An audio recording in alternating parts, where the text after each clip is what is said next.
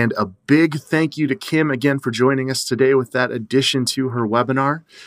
As I said, you can find a link to that webinar in the show notes, and anyone interested in purchasing the recorded webinar can use coupon code Forgiveness25 for $25 off the purchase price. That is Forgiveness25. That is also in the show notes.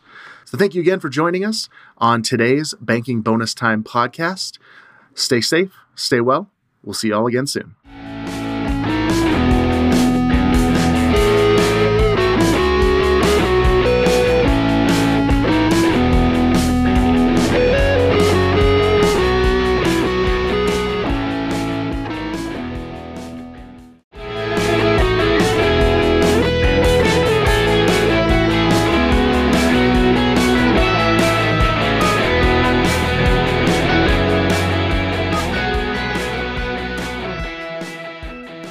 Hello, and welcome to today's episode of the Banking Bonus Time Podcast.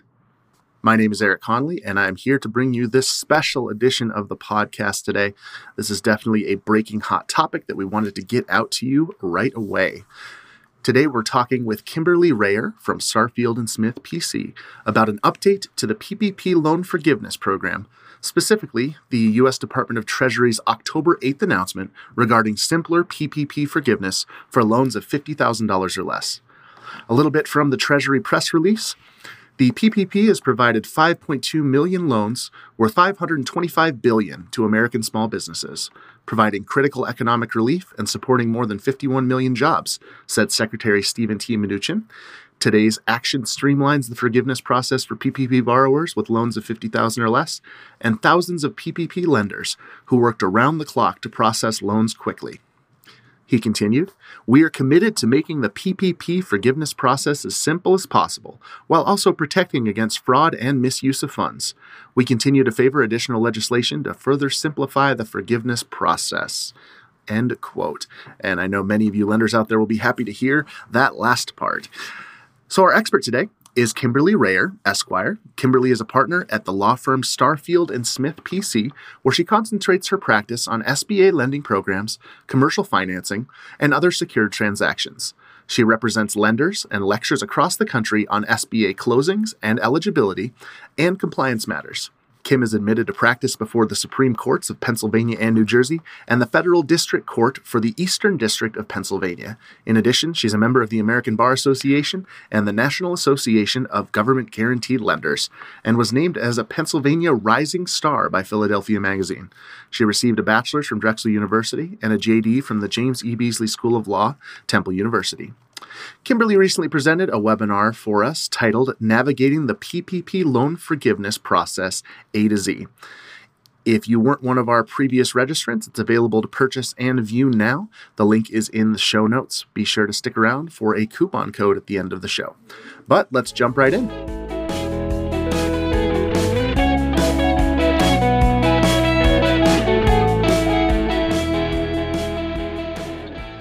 With that, I want to welcome Kim Rayer from Starfield and Smith PC onto the podcast here to talk about PPP loan forgiveness.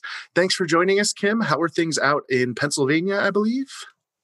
Yes, um, it's good. It's kind of a cold and rainy fall day here. that's that's here in Montana too. We're we all of a sudden flip the switch for fall, so we're into it now. So um, I will pretty much let you take the floor. You know, uh, a lot of these podcasts we do kind of is more conversational, going back and forth. But I know this is some content that um, our folks out there in the financial industry are really looking for, dealing with this PPP loan forgiveness. So at this point, I'll just turn the floor over to you. Great, thank you.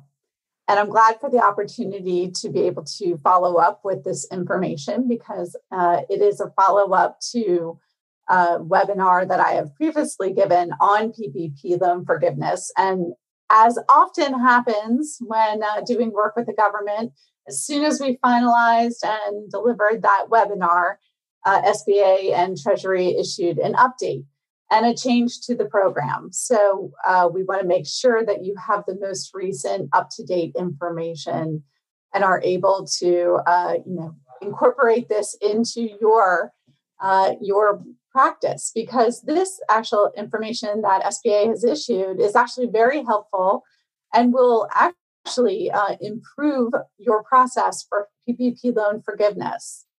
Uh, what SBA has done has they have issued an exception to some of the requirements that are in the CARES Act for PPP loans $50,000 or less.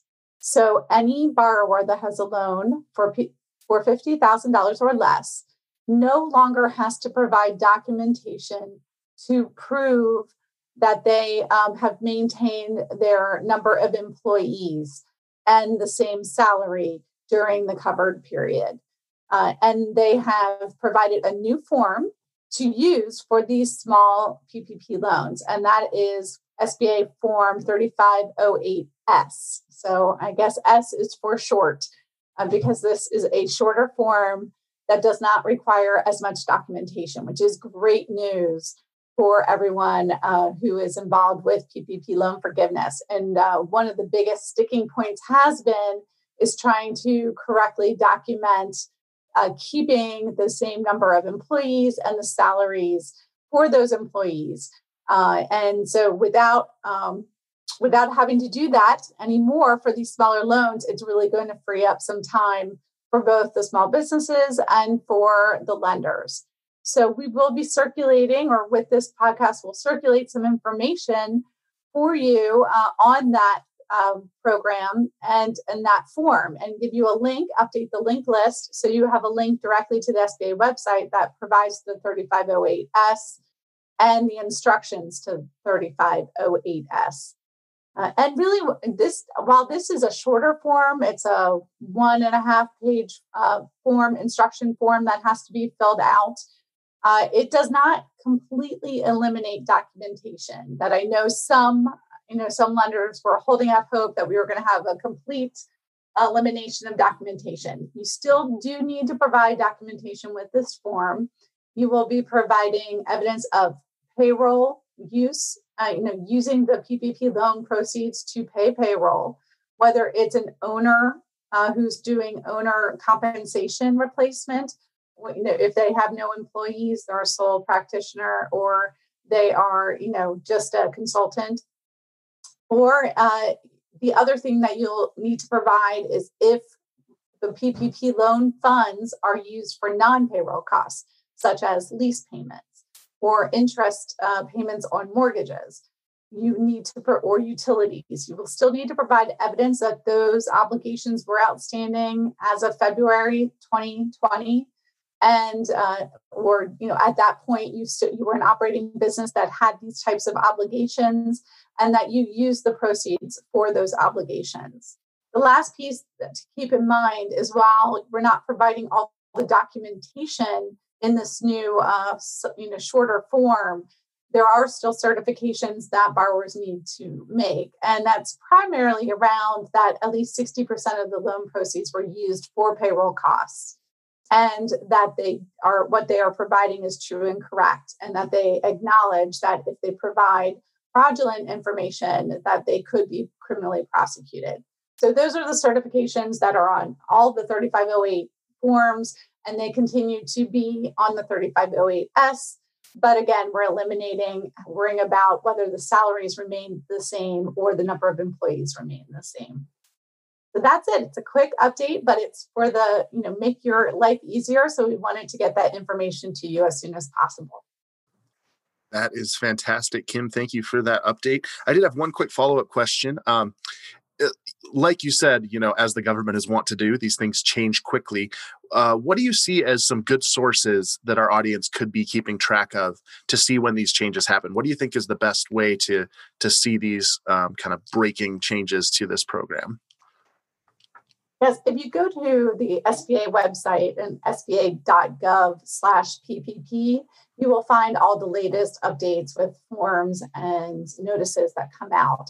I also believe you can go to the Treasury website and on that homepage of the Department of Treasury home, uh, website, which you can just search in Google, and it usually takes you as one of the first hits that you'll get um, they do have also a landing page to uh, discuss all the latest on PPP. Excellent. Right to the source. That's perfect. Mm-hmm.